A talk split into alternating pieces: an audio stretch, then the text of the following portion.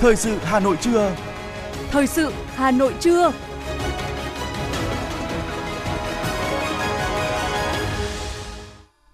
Mời quý vị các bạn nghe chương trình Thời sự trưa nay thứ tư, ngày 26 tháng 4. Những nội dung chính sẽ được đề cập đến trong chương trình. Ủy viên Bộ Chính trị, Bí thư Thành ủy Hà Nội Đinh Tiến Dũng chủ trì hội nghị lần thứ 12 Ban chấp hành Đảng bộ thành phố Hà Nội khóa 17. Giải báo chí viết về nông nghiệp nông dân nông thôn lần đầu được tổ chức. Hôm nay học sinh tập dượt đăng ký thi tốt nghiệp trung học phổ thông. Phát hiện 3.100 trường hợp đại lý bảo hiểm sai phạm. Trong phần tin thế giới có những tin đáng chú ý. Các quốc gia gấp rút sơ tán công dân khỏi Sudan. Trung Quốc tiếp tục nới lỏng quy định phòng dịch với người nhập cảnh. Sau đây là nội dung chi tiết sẽ có trong chương trình. Thưa quý vị và các bạn, sáng nay tại trụ sở Thành ủy Hà Nội, Ban chấp hành Đảng bộ thành phố Hà Nội khóa 17 đã khai mạc hội nghị lần thứ 12, thảo luận cho ý kiến về 5 nội dung quan trọng. Hội nghị dự kiến diễn ra trong một ngày rưỡi. Ủy viên Bộ Chính trị, Bí thư Thành ủy, trưởng đoàn đại biểu Quốc hội thành phố Hà Nội Đinh Tiến Dũng và các đồng chí thường trực Thành ủy chủ trì hội nghị. Phóng viên Lưu Hường đưa tin từ hội nghị. Tại hội nghị, các đại biểu đã nghe tờ trình, báo cáo và thảo luận cho ý kiến về 5 nội dung quan trọng. Đó là đồ án điều chỉnh tổng thể quy hoạch chung xây dựng thủ đô Hà Nội đến năm 2030, tầm nhìn đến năm 2050, quy hoạch thủ đô Hà Nội thời kỳ 2021-2030, tầm nhìn đến năm 2050. Báo cáo về dự thảo luật thủ đô sửa đổi, sửa đổi bổ sung quy chế làm việc của Ban chấp hành Đảng bộ thành phố, Ban Thường vụ và Thường trực Thành ủy khóa 17 điều chỉnh kế hoạch kiểm tra giám sát năm 2023 Đảng bộ thành phố. Đối với ba nội dung đầu, trên cơ sở ý kiến của Ban chấp hành Đảng bộ thành phố, Ủy ban nhân dân thành phố sẽ hoàn thiện để trình chính phủ báo cáo Quốc hội dự kiến vào kỳ họp tháng 10 năm 2023. Phát biểu khai mạc hội nghị, Bí thư Thành ủy Đinh Tiến Dũng khẳng định, thủ đô Hà Nội với vai trò là trung tâm đầu não chính trị, hành chính quốc gia, trung tâm lớn về văn hóa, khoa học, giáo dục, kinh tế và giao dịch của cả nước – với vai trò vị thế quan trọng như vậy, nên mỗi lần lập quy hoạch là một dấu ấn phát triển quan trọng của thủ đô lần lập điều chỉnh quy hoạch chung xây dựng thủ đô lần này là rất cấp thiết và có ý nghĩa vô cùng quan trọng trong quá trình xây dựng và phát triển thủ đô trước mắt và lâu dài. Theo định hướng của Bộ Chính trị tại nghị quyết số 15 ngày 5 tháng 5 năm 2022 về phương hướng nhiệm vụ phát triển thủ đô Hà Nội đến năm 2030, tầm nhìn đến năm 2045 và nghị quyết số 06 ngày 24 tháng 1 năm 2022 về quy hoạch xây dựng, quản lý và phát triển bền vững đô thị Việt Nam đến năm 2030, tầm nhìn đến đến năm 2045. Bí thư Thành ủy Đinh Tiến Dũng cho biết. Nhiệm vụ điều chỉnh tổng thể quy hoạch chung xây dựng thủ đô đến năm 2030, tầm nhìn đến năm 2050 đã được lập, tổ chức lấy ý kiến các cơ quan, tổ chức, cá nhân, cộng đồng dân cư có liên quan và trình Ban chấp hành Đảng bộ thành phố thông qua tại hội nghị Thành ủy lần thứ 10 vào tháng 11 năm 2022. Ngày 12 tháng 4 năm 2023, Hội đồng thẩm định của Bộ Xây dựng đã họp cho ý kiến đối với nhiệm vụ điều chỉnh tổng thể quy hoạch chung xây dựng thủ đô. Kết quả có 21 trên 21 phiếu đồng ý thông qua, đề nghị hoàn chỉnh để trình Thủ tướng Chính phủ phê duyệt. Trong đó, nội dung quan trọng là đề nghị nghiên cứu điều chỉnh thời hạn của đồ án quy hoạch là điều chỉnh quy hoạch chung thủ đô Hà Nội đến năm 2045, tầm nhìn đến năm 2065 để thống nhất với khoản 3 điều 25 Luật Quy hoạch đô thị năm 2009 quy định là thời hạn quy hoạch đối với quy hoạch chung thành phố trực thuộc trung ương từ 20 đến 25 năm và tầm nhìn đến 50, 50 năm. Mặc dù nhiệm vụ đồ án đang trình Thủ tướng Chính phủ, song để đảm bảo tiến độ triển khai lập và phê duyệt đồ án điều chỉnh tổng thể quy hoạch chung xây dựng thủ đô thống nhất đồng bộ với tiến độ báo cáo luật thủ đô sửa đổi, quy hoạch thủ đô Hà Nội thời kỳ 2021-2030, tầm nhìn đến năm 2050 làm cơ sở để triển khai lập các quy hoạch cấp dưới như quy hoạch phân khu đô thị, quy hoạch vùng huyện trong thời gian sớm nhất – Ban Thường vụ Thành ủy đã chỉ đạo Ban cán sự Đảng Ủy ban nhân dân thành phố báo cáo xin ý kiến Ban chấp hành Đảng bộ thành phố về định hướng nghiên cứu đồ án điều chỉnh tổng thể quy hoạch chung xây dựng thủ đô Hà Nội đến năm 2030, tầm nhìn đến năm 2050, điều chỉnh quy hoạch chung thủ đô đến năm 2045, tầm nhìn đến năm 2065. Bí thư Thành ủy Đinh Tiến Dũng đề nghị về nội dung chính trong quy hoạch thủ đô, đề nghị các đồng chí bàn kỹ, bàn sâu về bốn nguyên tắc lập quy hoạch bốn tư tưởng triết lý năm nhóm quan điểm phát triển thủ đô với 20 quan điểm cụ thể toàn diện trên các lĩnh vực. Ba phương án kịch bản phát triển và mục tiêu phát triển của thủ đô. Ba khâu đột phá về thể chế về phát triển hạ tầng về nhân lực. Hai vùng động lực phát triển thủ đô tại khu vực thành phố phía bắc sông hồng và tại khu vực thành phố phía tây. 8 phương hướng phát triển ngành lĩnh vực và 7 phương án, phương án 6 giải pháp thực hiện quy hoạch. Đây là những, là những nội dung hết sức quan trọng định hình thủ đô của chúng ta trong 30 năm tới.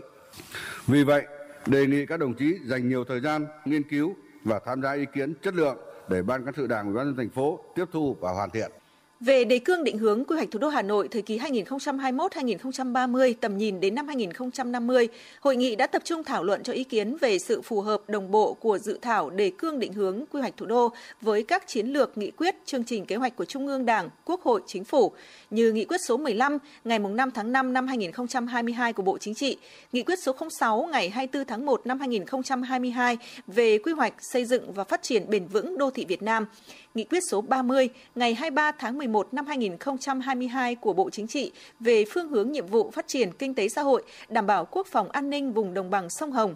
Chúng tôi sẽ tiếp tục thông tin những nội dung quan trọng của hội nghị 12 Ban chấp hành Đảng bộ thành phố Hà Nội trong chương trình thời sự 19 giờ tối nay.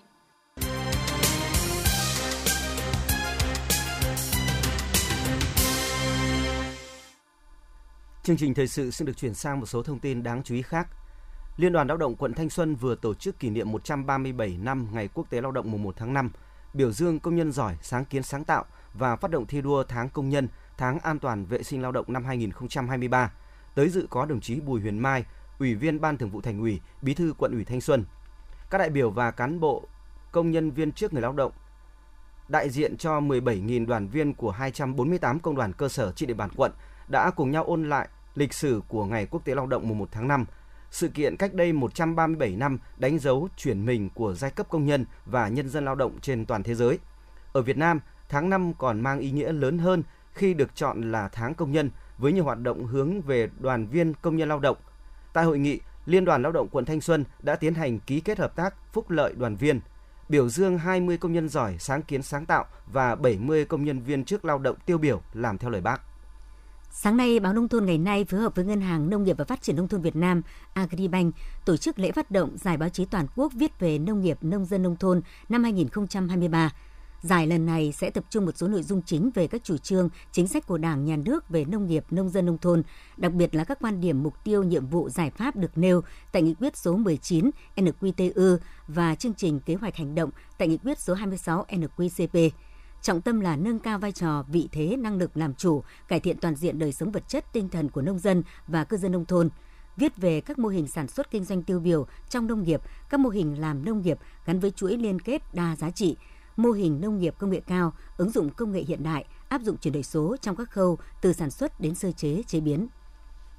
Với mục tiêu sử dụng mã số định danh cá nhân làm mã số thuế, Cục Thuế thành phố Hà Nội triển khai giả soát chuẩn hóa dữ liệu mã số thuế cá nhân – theo đó, Cục Thuế thành phố Hà Nội đề nghị người nộp thuế cập nhật thay đổi thông tin đăng ký thuế, ra soát mã số thuế của cá nhân có quốc tịch Việt Nam, có phát sinh thu nhập chịu thuế, là người phụ thuộc theo quy định của pháp luật, là cá nhân có phát sinh nghĩa vụ thuế với ngân sách nhà nước, là cá nhân đại diện hộ kinh doanh sử dụng mã số thuế để kê khai các nghĩa vụ thuế. Người nộp thuế cập nhật đầy đủ chính xác 3 thông tin: họ và tên, số căn cước công dân hoặc số định danh đối với cá nhân chưa có căn cước công dân – ngày tháng năm sinh của cá nhân.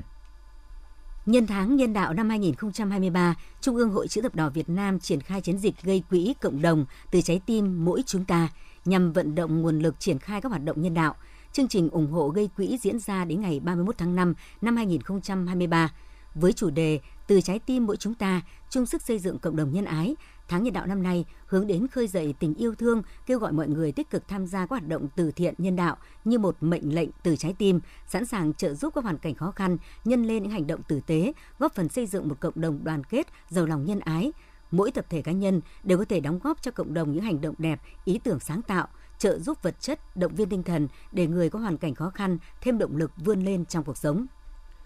Hôm nay 26 tháng 4, hệ thống đăng ký thi tốt nghiệp trung học phổ thông trực tuyến năm 2023 của Bộ Giáo dục và Đào tạo sẽ được mở để học sinh thử đăng ký dự thi. Học sinh đăng nhập vào hệ thống địa chỉ https 2 2 chéo thí sinh thi trung học phổ thông quốc gia edu vn và làm theo hướng dẫn. Đây là khâu quan trọng nhằm giúp học sinh tập dượt làm quen với việc đăng ký dự thi tốt nghiệp trung học phổ thông theo hình thức trực tuyến, từ đó hạn chế các sai sót nhầm lẫn khi chính thức đăng ký dự thi. học sinh được tập dượt đăng ký dự thi tốt nghiệp trung học phổ thông từ ngày 26 tháng 4 đến ngày 30 tháng 4 năm 2023. Sau thời gian này, hệ thống tự động khóa, toàn bộ dữ liệu của học sinh sẽ bị xóa. Học sinh chính thức đăng ký dự thi tốt nghiệp trung học phổ thông năm 2023 trên hệ thống của Bộ Giáo dục và Đào tạo từ ngày 4 tháng 5 đến 17 giờ ngày 13 tháng 5 năm 2023. Chiều hôm qua, theo ghi nhận tại các trường trung học phổ thông, trung học giáo dục nghề nghiệp, giáo dục thường xuyên trên địa bàn thành phố Hà Nội, các trường đã hoàn thành việc lập tài khoản đăng ký dự thi cho từng học sinh của đơn vị mình. Từ ngày hôm nay 26 tháng 4, các nhà trường sẽ bàn giao tài khoản và mật khẩu đăng ký dự thi tốt nghiệp trung học phổ thông cho học sinh. Học sinh có thể thử đăng ký dự thi trực tuyến trên hệ thống ngay sau khi được cấp tài khoản và mật khẩu. Các nhà trường, trung tâm cũng đã chuẩn bị phòng máy tính có kết nối Internet để học sinh có thể tập dượt đăng ký dự thi ngay tại trường đảm bảo thuận tiện. Các em cũng sẽ được thầy giáo, cô giáo hướng dẫn, hỗ trợ về kỹ thuật cũng như trong việc thực hiện các quy định liên quan. Một trong những quy định mà học sinh cần ghi nhớ là học sinh đang học lớp 12 năm học 2022-2023 phải đăng ký dự thi theo hình thức trực tuyến. Đây là quy định của Bộ Giáo dục và Đào tạo đối với tất cả học sinh lớp 12 trên cả nước.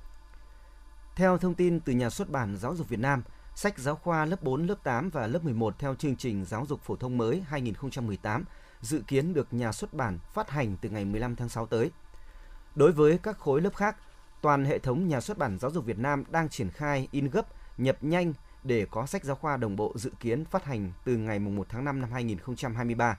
Nhằm hỗ trợ phụ huynh học sinh mua sách giáo khoa nhanh chóng thuận tiện, Nhà xuất bản Giáo dục Việt Nam thiết lập đường dây nóng hỗ trợ khách hàng trong suốt thời gian cao điểm phát hành từ tháng 5 đến hết tháng 9, số điện thoại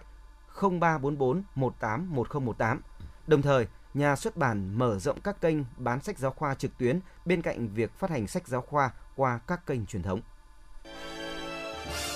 Tháng 4 cách đây 48 năm, từng đoàn quân ảo ảo như thác lũ tiến về Sài Gòn. Khoảnh khắc lá cờ giải phóng tung cánh trên bầu trời ngày 30 tháng 4 năm 1975 chính là một dấu mốc vĩ đại trong lịch sử dân tộc. Tổ quốc thống nhất, Bắc Nam sum họp, đất nước chọn niềm vui, bước vào kỷ nguyên mới, độc lập, tự do. Những ngày tháng tư này, ngắm nhìn non sông một dải cờ bay, ta càng thêm bồi hồi xúc động khi nghĩ về những năm tháng hào hùng của đất nước với những cột mốc lịch sử trọng đại từ Hiệp định Geneva đến Hiệp định Paris và kết thúc bằng đại thắng mùa xuân năm 1975.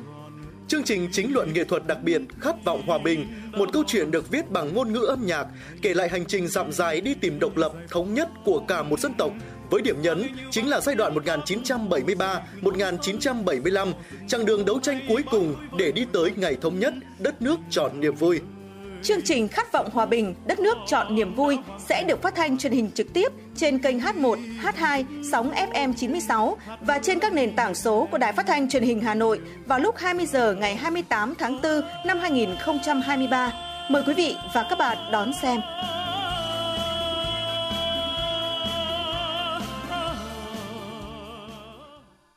Thưa quý vị các bạn, không chỉ có giá trị trong những ngày đầu tiên của sự nghiệp đổi mới, những việc cần làm ngay của Tổng Bí thư Nguyễn Văn Linh còn mang rất sống thời đại, góp phần định hướng và động viên cán bộ, đảng viên, quân dân cả nước trong sự nghiệp xây dựng phát triển đất nước cũng như trong đấu tranh phòng chống tham nhũng tiêu cực.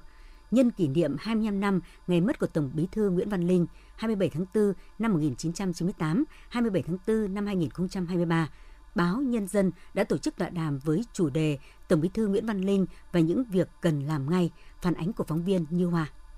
Từ năm 1987 đến năm 1990, Tổng Bí thư Nguyễn Văn Linh đã có 31 bài viết đăng trên báo Nhân dân trong mục Những việc cần làm ngay, phê phán các hành vi quan liêu, vô trách nhiệm, lãng phí, hách dịch, tham nhũng, ức hiếp quần chúng, lợi dụng hộ chiếu ngoại giao để buôn lậu của một số cán bộ có chức có quyền – phê phán việc ngăn sông cấm chợ, phê phán cơ chế bất hợp lý gây ra những ách tắc trong sản xuất và phân phối lưu thông.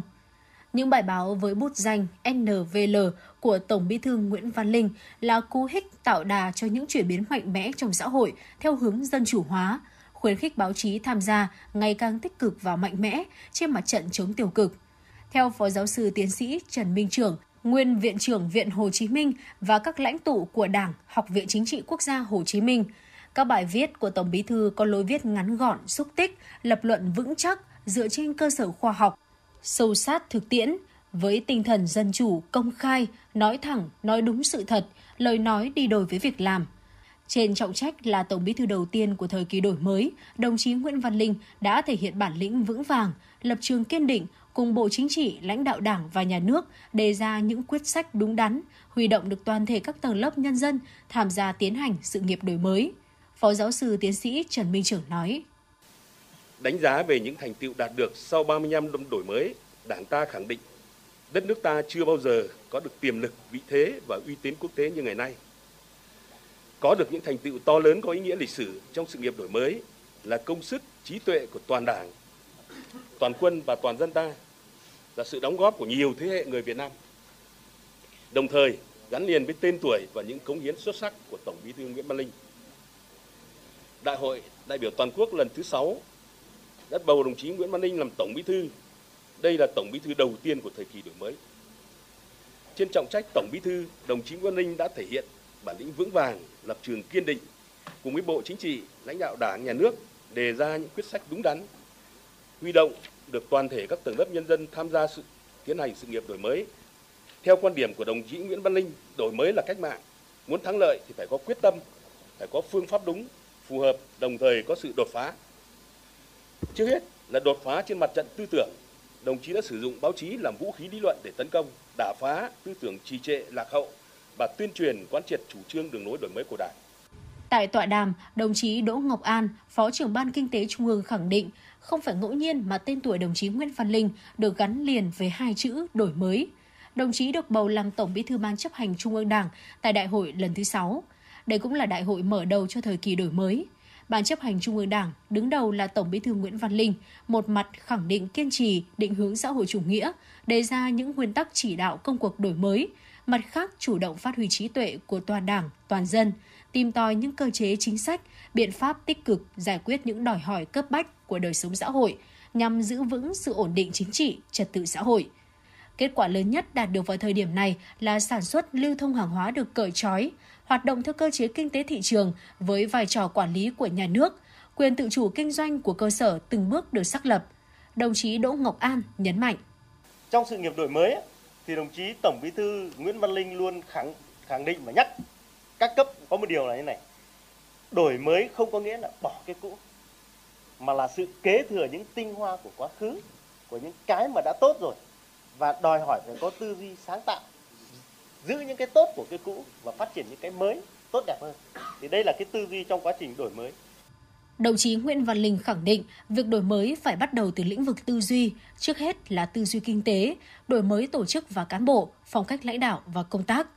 Hơn 10 tham luận tại tọa đàm đã phân tích, đánh giá tinh thần đổi mới sáng tạo của Tổng bí thư Nguyễn Văn Linh, làm rõ thêm tính chiến đấu của những bài viết về tư tưởng đổi mới, kiên quyết chống tiêu cực của đồng chí Tổng bí thư Nguyễn Văn Linh đăng trên báo Nhân dân, tính thời sự, giá trị thời đại của những việc cần làm ngay trong quá trình đổi mới xây dựng và bảo vệ đất nước, xây dựng và chỉnh đốn đảng. Cuộc đời hoạt động cách mạng của Tổng Bí thư gắn liền với lịch sử cách mạng của nhân dân, đất nước ta qua các giai đoạn đấu tranh giành chính quyền, kháng chiến cứu nước, xây dựng và bảo vệ Tổ quốc, một cuộc đời trung thực, giản dị, thấm đẫm nghĩa tình đồng bào – Tổng Bí thư Nguyễn Văn Linh là tấm gương sáng của người chiến sĩ cộng sản kiên cường quả cảm, cống hiến chọn đời mình cho sự nghiệp cách mạng, tận trung với nước, tận hiếu với dân, cho các thế hệ đi sau.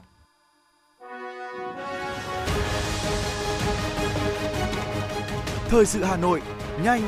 chính xác, tương tác cao. Thời sự Hà Nội, nhanh, chính xác, tương tác cao.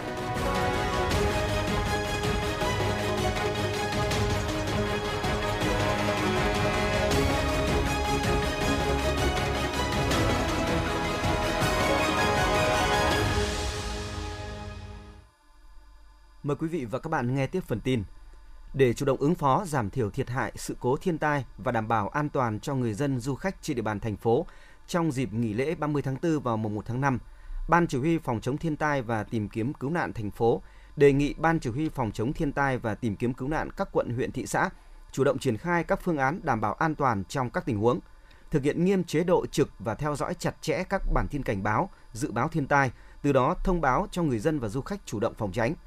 kiểm tra ra soát các phương án ứng phó phù hợp với điều kiện cụ thể tại địa phương, chủ động chuẩn bị vật tư, phương tiện và nhân lực tại cơ sở theo phương châm 4 tại chỗ để chủ động sẵn sàng huy động ứng phó, khắc phục hậu quả nhanh chóng và kịp thời.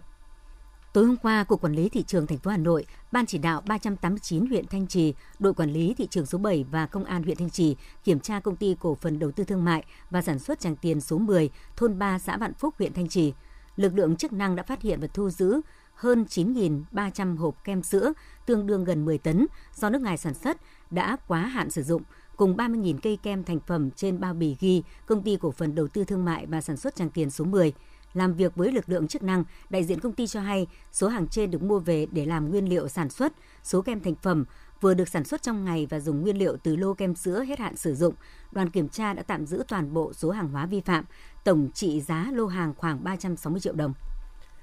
Theo thông tin từ Cục Quản lý Thị trường Hà Nội, vừa qua đội Quản lý Thị trường số 11 phối hợp với đội Cảnh sát Kinh tế Công an quận Hà Đông, Hà Nội tiến hành kiểm tra tại số 1 khu nhà dân cư mới tổ 5 phường Kiến Hưng, quận Hà Đông, Hà Nội đã phát hiện 250 sản phẩm thời trang có dấu hiệu giả mạo các thương hiệu nổi tiếng với tổng giá trị hàng hóa trên 150 triệu đồng.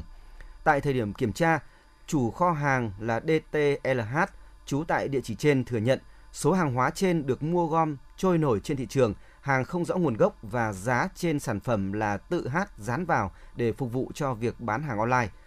Qua vụ việc trên, lực lượng chức năng cũng khuyến cáo hiện nay để lấy lòng tin của người tiêu dùng, các đối tượng thường sử dụng mạng xã hội, sau đó lập các tài khoản ảo, giả vờ mua hàng để chốt đơn nhằm tạo hiệu ứng cho đám đông. Khi đã chiếm được lòng tin của người mua, sẽ bắt đầu trà trộn buôn bán các sản phẩm hàng giả, hàng nhái các nhãn hiệu nổi tiếng, lừa đảo người tiêu dùng. Do đó, người tiêu dùng cần tỉnh táo, tìm hiểu kỹ thông tin trước khi mua hàng, chỉ nên mua tại các cơ sở uy tín để tránh mua phải hàng giả, hàng kém chất lượng. Theo Hiệp hội Bảo hiểm Việt Nam, qua thanh tra đã phát hiện khoảng 3.100 trường hợp đại lý bảo hiểm có sai phạm trong năm ngoái với 14 nhóm hành vi, trong đó có lỗi tuyên truyền quảng cáo sai về sản phẩm dịch vụ của doanh nghiệp bảo hiểm. Tùy theo mức độ vi phạm mà đại lý bảo hiểm có thể không được tiếp tục hành nghề hoặc chuyển hồ sơ sang cơ quan công an để xử lý. Để lành mạnh hóa thị trường bảo hiểm, Hiệp hội Bảo hiểm Việt Nam cho rằng cần sớm ban hành nghị định hướng dẫn thi hành luật kinh doanh bảo hiểm. Trong đó quá trình tư vấn bảo hiểm cần được ghi âm và doanh nghiệp bảo hiểm phải lưu trữ 5 năm để dễ dàng xác minh đúng sai khi phát sinh tranh chấp. Hiện ngành bảo hiểm nhân thọ Việt Nam đang đối mặt với khủng hoảng niềm tin lớn nhất trong lịch sử gần 30 năm phát triển. Nếu doanh nghiệp không tìm cách khắc phục sẽ rất khó tồn tại và phát triển trong thời gian tới. Cục Quản lý Khám chữa bệnh Bộ Y tế vừa phối hợp với chương trình bảo vệ trẻ em của Quỹ Nhi đồng Liên Hợp Quốc UNICEF làm việc với lãnh đạo một số bệnh viện trực thuộc Bộ Y tế và Sở Y tế Hà Nội về phát triển các dịch vụ công tác xã hội và chăm sóc bảo vệ sức khỏe trẻ em trong bệnh viện. Phó giáo sư tiến sĩ Lương Ngọc Khuê, Cục trưởng Cục Quản lý Khám chữa bệnh nhấn mạnh, chăm sóc bảo vệ sức khỏe trẻ em nói chung, phát hiện và phòng ngừa bạo hành xâm hại trẻ em nói riêng luôn được Bộ Y tế, Cục Quản lý Khám chữa bệnh quan tâm và chỉ đạo các cơ sở khám chữa bệnh thực hiện. Trong thời gian qua, không ít các trường hợp nạn nhân bị bạo hành, xâm hại tình dục là trẻ em đã được các cơ sở khám chữa bệnh phát hiện và phối hợp với các cơ quan pháp luật xử lý. Để nâng cao hơn nữa hoạt động bảo vệ trẻ em, phòng tránh bạo lực và xâm hại tình dục ở trẻ em, rất cần sự phối hợp liên ngành của các cơ quan tổ chức liên quan và sự phối hợp của chính các khoa phòng trong bệnh viện.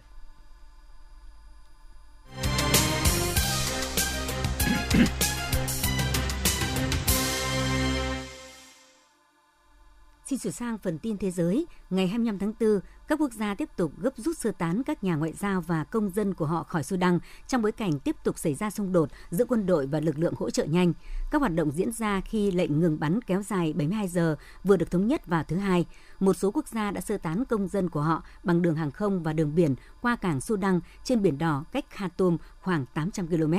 một nhiệm vụ sơ tán của Đức đã đưa tổng cộng 500 người từ hơn 30 quốc gia đến nơi an toàn vào sáng thứ Ba, bao gồm các công dân Bỉ, Anh, Hà Lan, Jordan và Mỹ, cũng như người Đức. Đặc phái viên Liên Hợp Quốc về Sudan Volker Perthes đánh giá lệnh ngừng bắn do Mỹ làm trung gian ở quốc gia Đông Phi này dường như vẫn được duy trì ở một số khu vực, nhưng không có dấu hiệu cho thấy các bên tham chiến sẵn sàng đàm phán nghiêm túc, chứng tỏ cả hai bên đều cho rằng sẽ có khả năng giành chiến thắng quân sự trước bên còn lại. Người phát ngôn Bộ Chỉ huy quân sự phía đông của Ukraine, ông Chereverty, ngày 25 tháng 4 cho biết Nga đang tập trung lực lượng cho cuộc tấn công ở thành phố Bakhmut và do đó giảm các hoạt động ở một số khu vực khác. Ông Chereverty nói rằng các lực lượng pháo binh Ukraine đang nỗ lực bảo vệ các tuyến đường tiếp tế vào Bakhmut, trong khi các kỹ sư đang làm tất cả những gì có thể để đảm bảo khôi phục một số tuyến đường liên lạc cảnh sát Đức vừa bắt giữ một nam công dân Syria 28 tuổi có liên quan đến âm mưu đánh bom nhằm vào dân thường. Theo nguồn tin cảnh sát, lực lượng chức năng đã bắt giữ đối tượng trên tại Hamburg và tiến hành lục soát tại một số địa chỉ ở thành phố cảng này cũng như thị trấn Kempten, miền nam nước Đức. Khoảng 250 nhân viên cảnh sát đã được huy động tham gia chiến dịch này.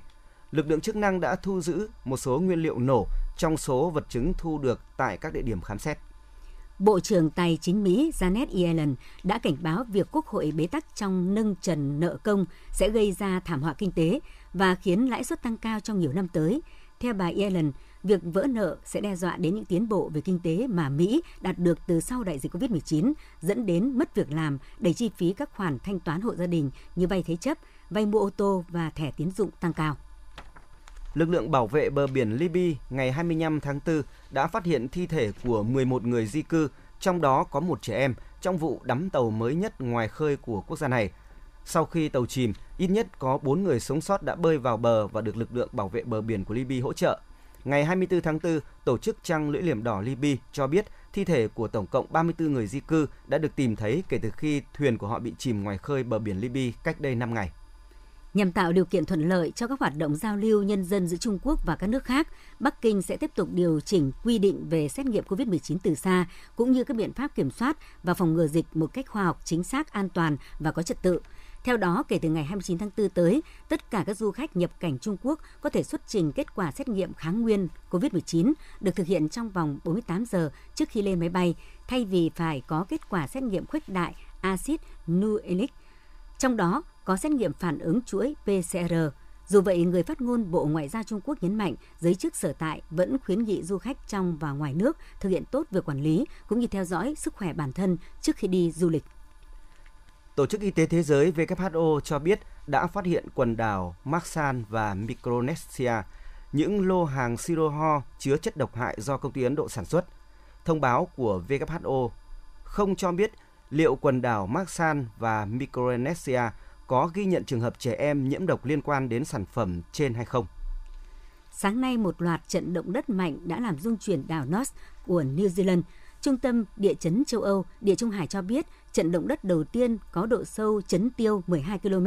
Ở khu vực gần chấn tâm, người dân cảm nhận mức độ rung lắc dữ dội. Một số trường học được lệnh sơ tán khẩn cấp để tránh các rủi ro liên quan. Mặc dù vậy, cơ quan quản lý tình trạng khẩn cấp New Zealand cho biết những cơn địa chấn này không gây nguy cơ sóng thần. Hiện chưa có báo cáo về thiệt hại về người và tài sản sau loạt trận động đất này.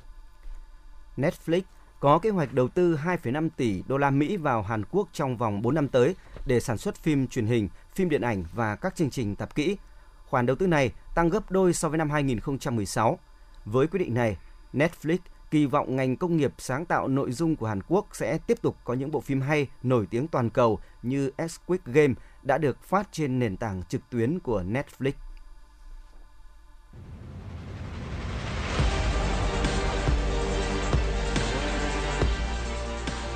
Bản tin thể thao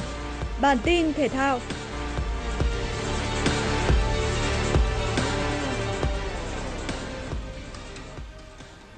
Chỉ còn 3 ngày nữa, môn bóng đá nam SEA Games 32 sẽ chính thức khởi tranh tại Campuchia. Giải đấu lần này hứa hẹn sẽ hấp dẫn và chứa đựng nhiều yếu tố bất ngờ khi các đội bóng đều có những sự thay đổi lớn về mặt lực lượng cũng như ban huấn luyện. Ở hai kỳ SEA Games trước đó, U22 Việt Nam đã chứng minh được sức mạnh tuyệt đối của mình. Dưới sự dẫn dắt của huấn luyện viên Park Hang-seo, những chiến binh sao vàng đã giành được hai tấm huy chương vàng liên tiếp. Cách đây một năm, Hùng Dũng và các đồng đội đã đánh bại Thái Lan ở trận chung kết để lên ngôi một cách thuyết phục. Chính vì thế, những chú voi chiến đang rất quyết tâm để phục thù, mang tấm huy chương vàng danh giá về quê nhà. Tại SEA Games 32, U22 Thái Lan nằm cùng bảng với U22 Việt Nam và Malaysia. Khó khăn vì thế sẽ nhân lên gấp nhiều lần với thầy trò huấn luyện viên Isara Srirato. Tuy nhiên, ngay trước thềm những trận đấu quan trọng tại SEA Games 32, U22 Thái Lan lại không có được sự chuẩn bị tốt nhất. Đương kim Á quân tập trung từ 19 tháng 4, chỉ trước khi trận đấu đầu tiên diễn ra 11 ngày. Thế nhưng phải đến ngày 24 tháng 4, U22 Thái Lan mới có đủ quân số. Việc chỉ có khoảng 3 ngày để ghép đội hình trước khi lên đường sang Campuchia khiến cho huấn luyện viên Isara Sritaro khó lòng có cái nhìn cũng như đánh giá đúng nhất về lực lượng của mình. Tuy nhiên, U22 Thái Lan cũng sẽ không phải đối đầu với một đối thủ quá khó chịu ở trận giao quân là U22 Singapore. Về phía U22 Việt Nam, thầy trò huấn luyện viên Philip Chuzier vừa có chuyến tập huấn tại Vũng Tàu trước khi sang Campuchia tham dự SEA Games 32. Theo lịch thi đấu, U22 Việt Nam và U22 Thái Lan sẽ đụng độ nhau ở trận đấu cuối cùng vòng bảng diễn ra vào ngày 11 tháng 5. Đại hội thể thao Đông Nam Á lần thứ 32 diễn ra tại Campuchia vào tháng 5 tới đây. Trước đó, ngay sau khi công bố các môn thi đấu chính thức, nước chủ nhà Campuchia đã nhận về những ý kiến phản đối mạnh mẽ từ dư luận. Thậm chí, SEA Games 32 liên tục được gọi là ao làng trên các diễn đàn vì những môn thi đấu mang tính chất địa phương. Những môn thi đấu lạ như field hay indoor hockey, floorball, cờ Khmer hay đua mô tô nước sẽ lần đầu tiên xuất hiện tại Đại hội Thể thao Đông Nam Á. Bên cạnh đó, nước chủ nhà Campuchia cũng quyết định đổi tên bộ môn Muay Thái thành Kun Khmer. Điều này khiến cho Liên đoàn Muay Thái tức giận và thông báo đưa ra hình thức kỷ luật cho các vận động viên nào tham dự Kun Khmer.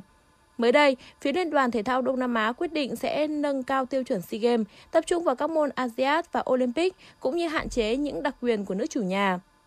Siêu sao Lionel Messi đang ngày càng gần hơn với việc trở lại khoác áo Barcelona mùa tới. Theo báo chí Pháp và Tây Ban Nha, sẽ không có một thỏa thuận gia hạn nào với Paris Saint-Germain được ký kết, do đó Messi sẽ ra đi theo dạng tự do. Sự trở lại của Messi sẽ mang tới tác động vô cùng lớn cho cả Barca lẫn giải đấu La Liga. Cuộc đua vô địch mùa tới sẽ càng thú vị hơn khi Real Madrid đang tìm cách trỗi dậy nhưng sẽ phải đối mặt với cầu thủ xuất sắc nhất thế giới.